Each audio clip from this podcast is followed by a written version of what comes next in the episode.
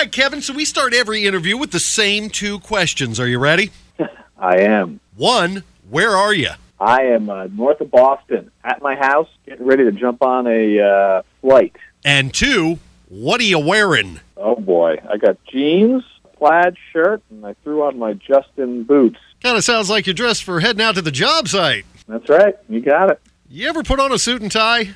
Uh, very infrequently, almost never a tie. I warn people who invite me to weddings that they're not going to get a tie on me. I do throw on the blazer every once in a while. We do some events like that that call for it. I kind of like getting dressed up, but for the most part, it's 90% jeans and t-shirts or jeans and flannel. Yep, that's me too, man. I guess uh, I guess home improvement guys and DJs have something in common, and more than we thought.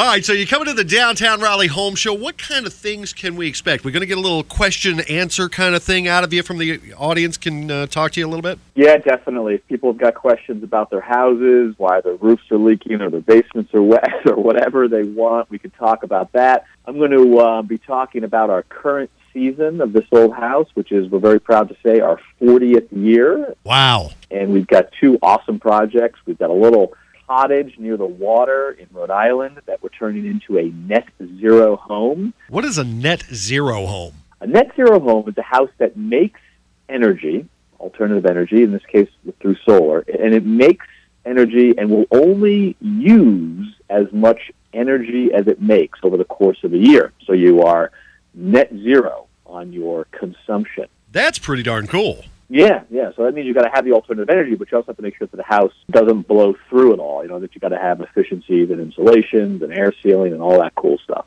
In all your years of doing this, and you've been in some pretty old places, what's the coolest thing that you ever found inside of an old place? Oh, man. Yeah, that is hard to say because we find some crazy stuff. I mean, we find the old stuff, the knob and tubing, electrical wire that uh, is about 100 years old and no longer in use. We find the uh, gas piped Yeah. to sconces and overhead lights. We find things behind the walls. Oftentimes, a lot of whiskey bottles. It seems. You But, know, really? cool. Yeah. Oh, yeah. Sure. sure.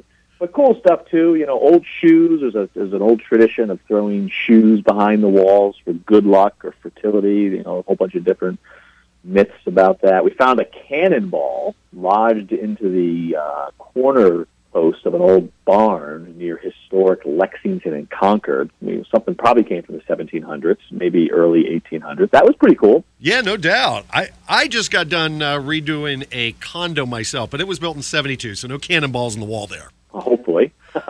Exactly.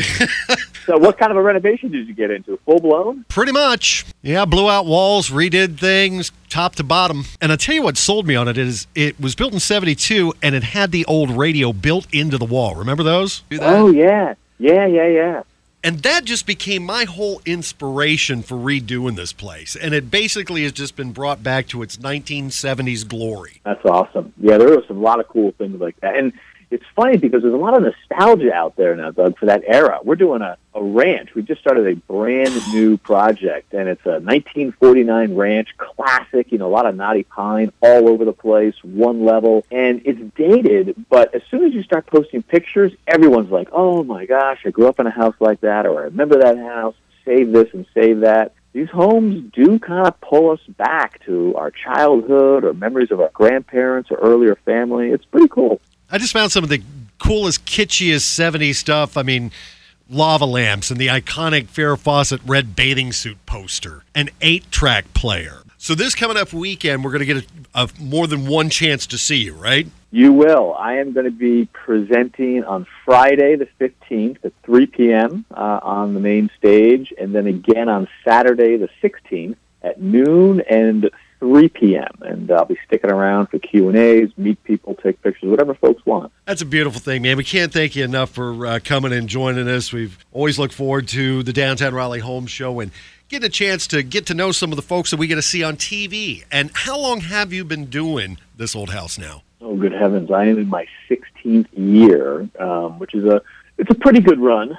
But given who I work with, that makes me the new guy still by about 24 years. We still got the legends doing it. Norm is still, you know, banging away. Richard Tom, um, Roger Cook. Yep, the boys are all still doing it. And you guys are really kind of like the model, I think, that set the pace for everything that came later. I mean, you guys were into the game like in the 70s before cable. you know, it, you kind of started a movement, I think. Well, it was definitely the first, you know, 1979, pre cable, not a lot of networks. And that was our first episode of the first season it was kind of revolutionary uh, for a couple of reasons. You know, taking the cameras outside onto a job site that was not done that often. Most importantly, sticking a microphone on a carpenter and saying, "Hey, you know, start telling us what you're doing." That was pretty revolutionary as well.